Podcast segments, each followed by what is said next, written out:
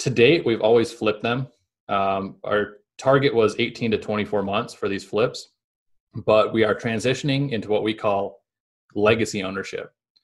We want to look at these deals by a little bit newer deals instead of the 1960s and 70s.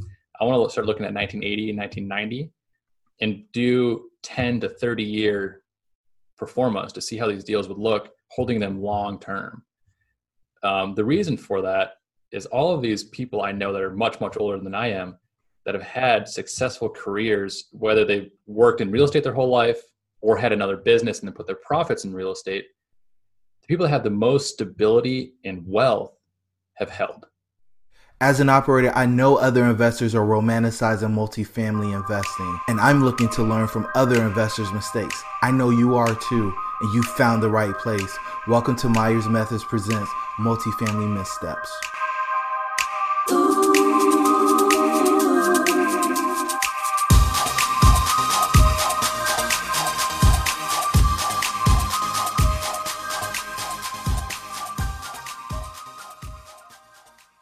Hey, everybody, and welcome to Myers Methods Presents Multifamily Missteps. I'm your host, Jerome, and have Ben Willett with me today. Ben, how are you?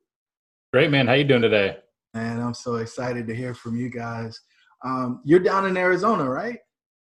Yeah, we are. Um, it's been beautiful weather. We actually just got back from mountain biking this morning. Bruce and I like to get out all the time. We, you know, we go usually two or three days a week. Wow, so, if you would do me a favor and tell the guests a little bit about yourself and kind of your background in multifamily. Yeah, so my name is Ben. Uh, work at Bakerson uh, with my father Bruce, and we have been in real estate. He's been in real estate since 2002. I got in in 2012, and we started in single family homes, buying the worst homes across South and West Phoenix we were at the auctions, REOs, short sales, you name it. We were trying to hit every avenue back in, um, you know, from 2010 to 2015 after the crash of the market. There was so many foreclosed homes here in in uh, the Phoenix market that we were uh, having a blast wholesaling them. And then we got introduced into multifamily. We started wholesaling a couple apartment buildings, and then we watched a couple guys. You know, we were giggling. We'd we'd make 20 to 50 grand on a on a flip and then the next guy would go put a bunch of money into it, um, re-rent all the units, put it up for sale, and we're looking at the spreads like, man, that guy just made like a half million dollars. If he can do it, why can't we do that? And we partnered with a couple of guys that they brought the deals, we brought the money, and they brought the operations expertise. We got to those two deals. We said, well, we can do this. Um, so we went out and started finding deals ourselves, raising the equity, and uh, we've been doing that since 2015 forward. Wow. So was it as easy as you guys thought it was going to be once you got into it?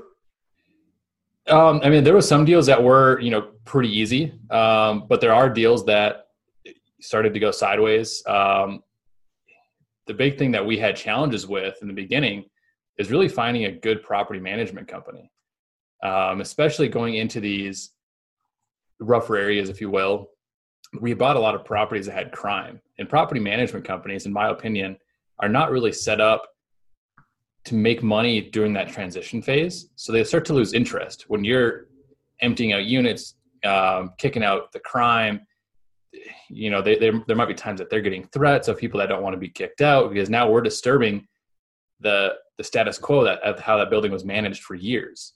And managers just they like to manage an easy building. You give them a B class building that's already running, you can do some quick value add. They love that. But we love going into the rough neighborhoods and really serving the underserved. And it's taken us quite a while to find that property management company that's really been a match for us. Um, one of the deals that we bought was actually down in Tucson. I'll talk about that one for a little bit. It was a 52 unit building, and there was some rent controls half of the building uh, was on what's called a LURA land use uh, restriction agreement, and so half the property was controlled in the rent. We had a lot of paperwork that had to be sent to um, the government agencies to make sure that we were in compliance. But the first management company we hired, they didn't really know that C C plus class building very well. We'd go in, we're not doing full rehabs Uh, we are doing rehabs, but they're not brand new kitchens, you know, tile flooring by any means. We're going in and doing white walls, uh, vinyl flooring, repaint the cabinets, resurface the countertops, re-rent the units because the rent in those units was pretty cheap, around 500 to 600 dollars a month, and they were still safe, functional, durable, clean for our core values. They just weren't A class, and that property manager, they just started vacating all the units. We were down to 50% vacant, and they were not leasing any new units. Um, so that's when we said, hold on, what's going on? I had to fire them because at 50% vacant, your building cannot cash flow. I don't care what anybody says. No. The owner is now making the debt payment. And we call that the valley of death because every month you're paying out money and that manager didn't have a plan of action to fill it back up. They kept saying, well, we need to renovate the units. Like you have 10 or 15 renovated units start leasing them. But they just, we did not see eye to eye. How big was the property? 52 units. Okay. So yeah, you can imagine having 26 vacant units. Um, the, and the challenge was that property did have a lot of um, crime. The previous management company that was there, what they did is they went and they filled up the properties with people that couldn't rent anywhere else. So a lot of felons, people that were just out of jail, um, sex offenders, um, you name it, they were all there. And the the challenge is once you had all of those vacant units, now the transient community, uh, the homeless, started breaking into the units for a place to sleep at night because when units you have that many vacant units, the activity level at your property is down. So we would have weekly doors being kicked in and people sleeping in the units. Wow. So uh, you said Tucson. How far is that from where you guys are? So Tucson is about two hours from Phoenix. Okay. Um, it's it's a still a major metropolitan uh, area here. It's the the MSA is about just over a million in population. Um, we do a lot of investing in Tucson because that market was it was kind of the forgotten about market. Phoenix had so much activity. People would come from you know the West Coast. There were people come from Texas, um, the Midwest. That were all flocking to Phoenix because the the growth curve here was amazing. The rent growth was awesome. Um, the, our, our population growth is awesome. The job growth was awesome, and the challenge is every building that went up for sale had 10 to 30 offers on it. So you had to find deals off market, but the sellers are becoming more sophisticated.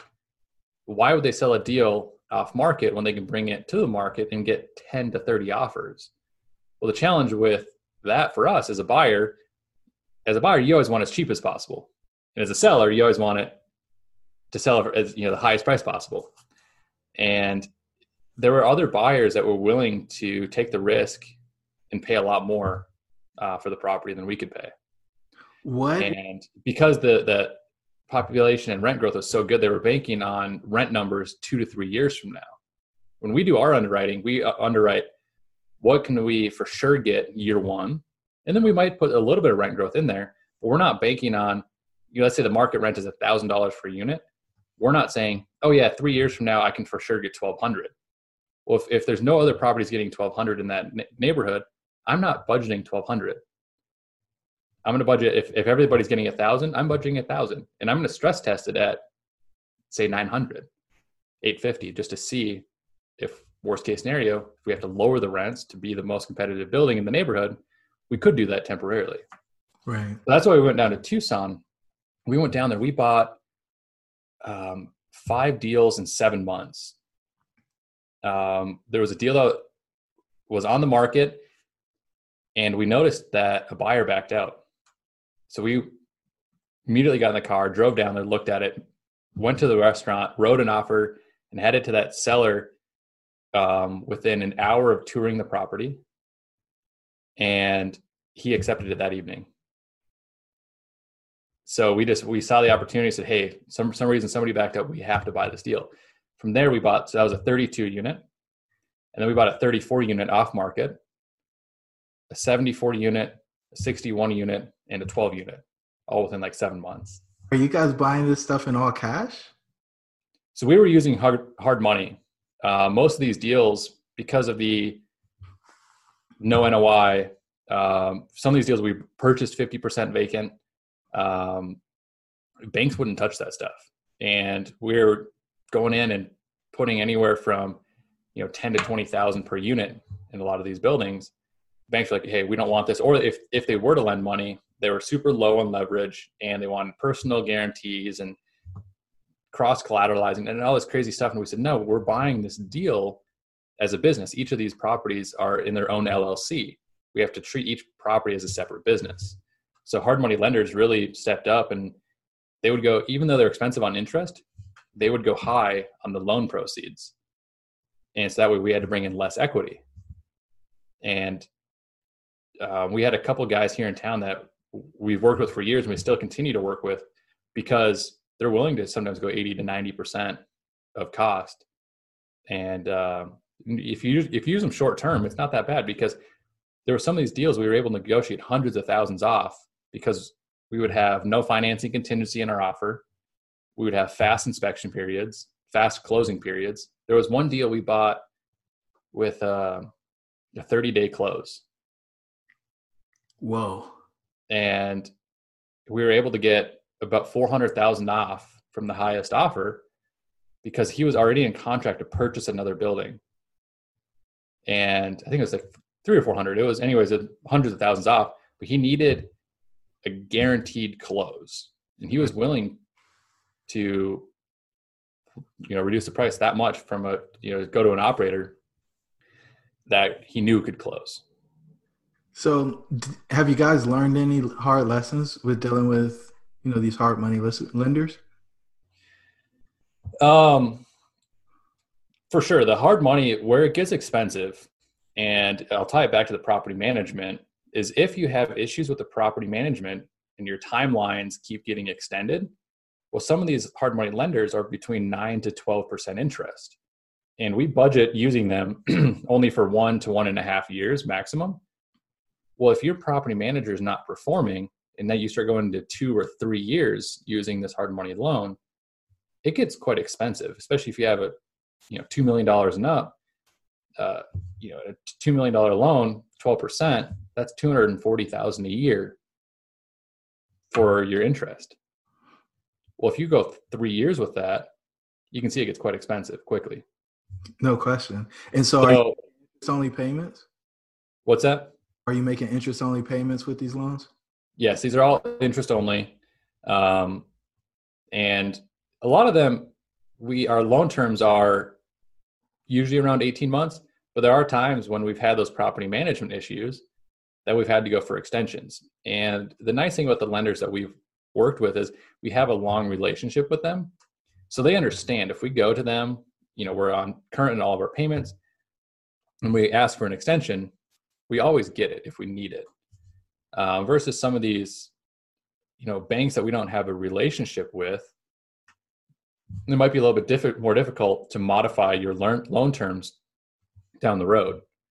Um, and because with the hard money lenders, what we've done as well is if we get into a property and we realize we can increase the value even more by doing more rehab, we've renegotiated our construction loans with a couple of our lenders.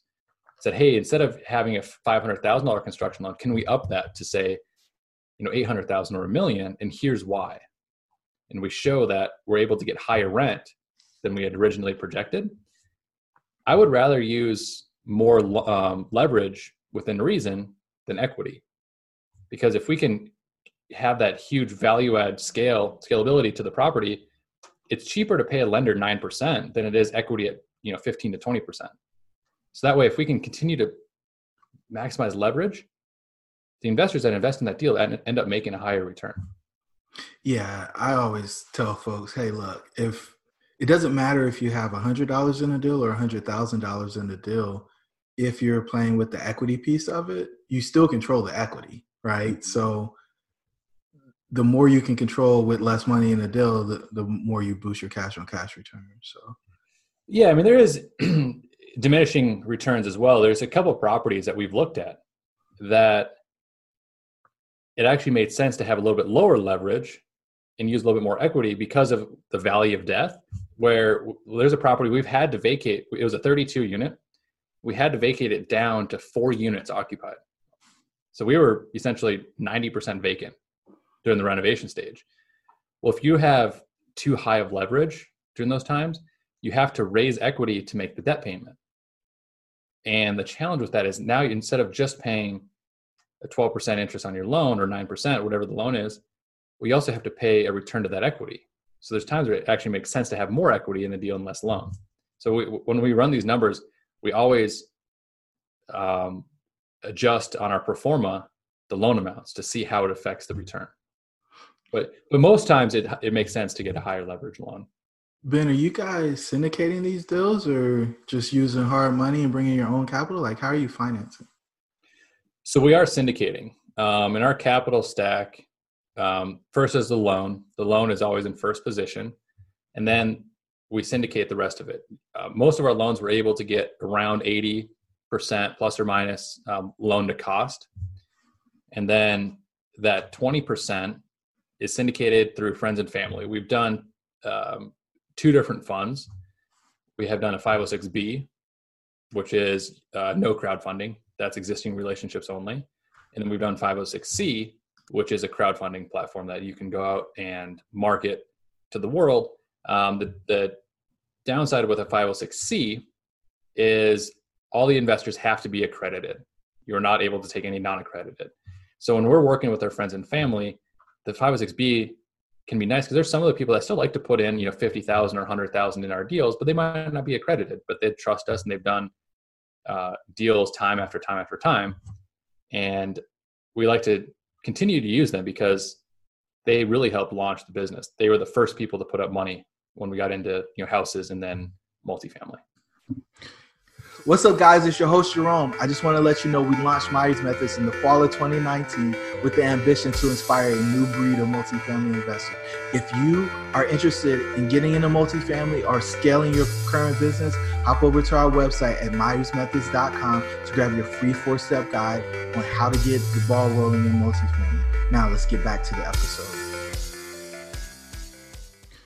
So when you get deep into the deals, are you guys refinancing and keeping them, or are you always flipping them? To date, we've always flipped them. Um, our target was 18 to 24 months for these flips, but we are transitioning into what we call legacy ownership. We want to look at these deals by a little bit newer deals instead of the 1960s and 70s.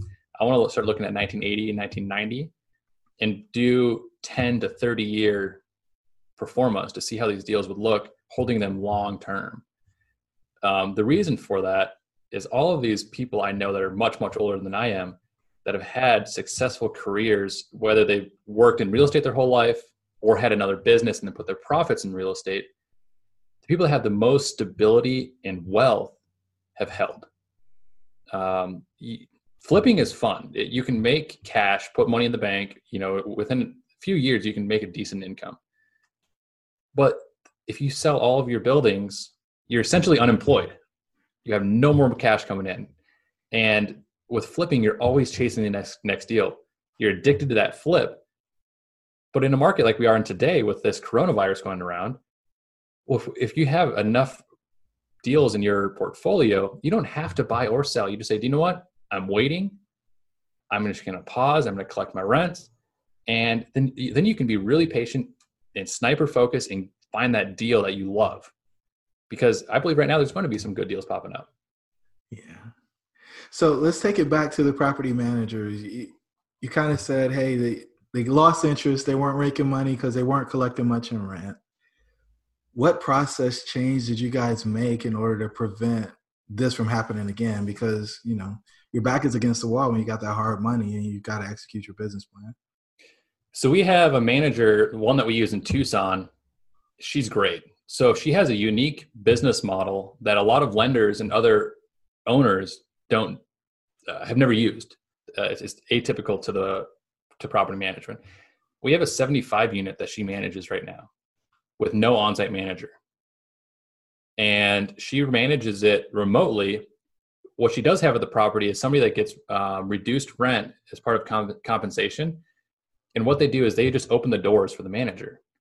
So our, our property manager fields all the calls, applications, background checks, and then Uh, she deals with the move in and move out. So that way we don't have to pay, you know, $18 an hour to an on-site manager. We can pay $500 a month in reduced rent. Now you have somebody that still lives at the property, that's eyes on the property. Um, they're motivated because they live there very inexpensively, and it's part time for them. Um, you know, they're not opening doors all day long, so it's just you know a couple times a day maybe to open go open up doors, and they get reduced rent. So that we find that especially if there's a family where say the husband is working and the wife is a stay at home mom, well, it really motivates them for that wife to to help out in the community like that because now it's less stress for them for rent.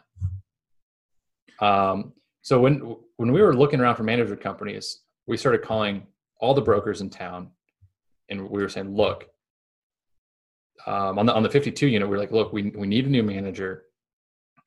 Who is the right person? Because the challenge with 52 units, it's an odd size. It's big enough where you really do want somebody on site, but it's small enough where you can't budget somebody 40 hours a week either. And nobody I know wants to only work 15 or 20 hours a week. Everybody wants a full time job. So that's when we got introduced to this manager that has a unique system. And she saved our tail on that property. We did really well, actually. We bought that property for 1.56 million, um, 30,000 a door. That's cheap. And a year and a half later, we sold it for two and a half million, and we only had like 150,000 or 200,000 in reno. and so the property itself wasn't a bad property. It just needed a few thousand dollars per unit to clean it up. And so when she came in and she actually filled up the property, got it to 90% occupied in a couple months. Uh, from, went down to 26, right? Yeah, went down to 26. She, so she got back up to the high 40s in a couple months of 20 units. So she was filling, you know, a unit every other day or every three days. So who does the collections in this model? So she does all the collections. And she's been transitioning all the people, even in Class C, to pay online through the portal. And if they can't pay online, they have to mail the check into the office or drop it off at the office. Um, but she has been slowly transitioning all of our residents to pay online uh, for two reasons. She tells them once you pay online, it's in, it's trackable um, for both people. It's trackable for the manager, it's trackable for the resident. And most people have smartphones nowadays. Um, even the low income, uh, we walk our properties and there's a lot of smartphones. So they, most of our people are, are actually preferring to pay online because they don't have to get in their car and drive, maybe say pick, pick up a money order and then drive to the manager's office and drop it off or, or mail it. They just hop on their phone and pay. Um, and that's through, I believe we use AppFolio for that manager. So they, they have systems through their property management software to, to do that. Nice. I like the hybrid model. Um, so, what is the one thing or some words of wisdom you would give to our listeners who are in the space and either doing their first deal or scaling on their next? Be very conservative on all aspects of the deal. Um, Bruce had told me he chatted about some of the construction costs. Put a contingency in there because when you walk a building, we all have our expectations on what we want to spend for renovation, but until you start getting into units, you don't really know exactly what you're going to spend. You, start, say, getting under the cabinets, or there's units that get damaged. There's times you walk the property and the unit might be in somewhat bad shape, but then six months or a year later, when that person moves out, it might actually be in worse shape than you had originally budgeted because that's happened where people have moved out um, maybe they're upset at us for some reason and they've damaged the unit on the way out have a contingency in your construction for you know no crap hit the fan you know and, and the last thing you want is to be 70 or 80 percent through your project and run out of money um, the second thing is double check the rents as we all know, this is an income and expense game. Make sure that you can get those rents today and not banking multiple years in the future. I get it. We all put rent growth in our pro formas and we have to put those in there.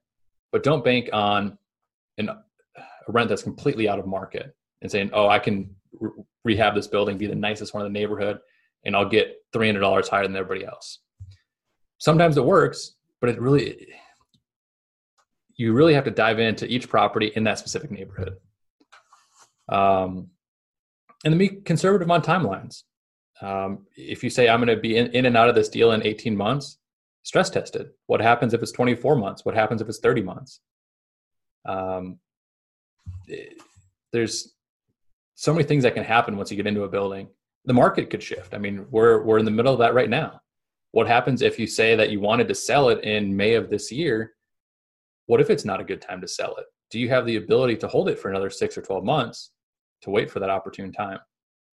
And that's what we're going through right now. We've got two that we're either going to refi or sell. And it's like, okay, what do we do? Do we go to market or do we pull back and wait? So yeah, we have we have two deals in escrow to sell right now in Tucson. And we have talked a lot internally about what happens if they don't close. And we, we do have refi options for both of those properties. Um, they're both great properties. So we would like to sell them because we told our investors on those deals that this is a buy, fix, and sell. But I think they would understand if we go back and say, hey, look, we were in escrow. The buyer didn't execute. Um, we're going to refinance the property, hopefully get them some of their original capital back, if not as much of it, you know, all of it or, or as much as possible. So that way they have less risk in the deal. You know, they're just at that point tying up their future profits. And then tell them we're going to hold it for say 12 or 24 months from here, and then we'll see how when we can exit the deal. Um, I still feel very confident in real estate in the long run. Right. You know, I think there are certain cities in the U.S. that are going to get hit really hard in this. Um, Arizona, you know, I'm not going to say I'm overly optimistic, but we are we're still such an undersupplied market. We do not have enough inventory for the population growth here. That's why I think in the long run we might go through a, a temporary, you know, period of struggle, but then I think we'll rebound.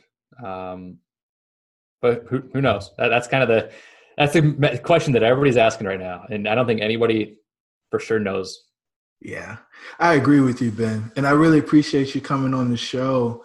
Um, how can the listeners get in contact with you if they have any questions?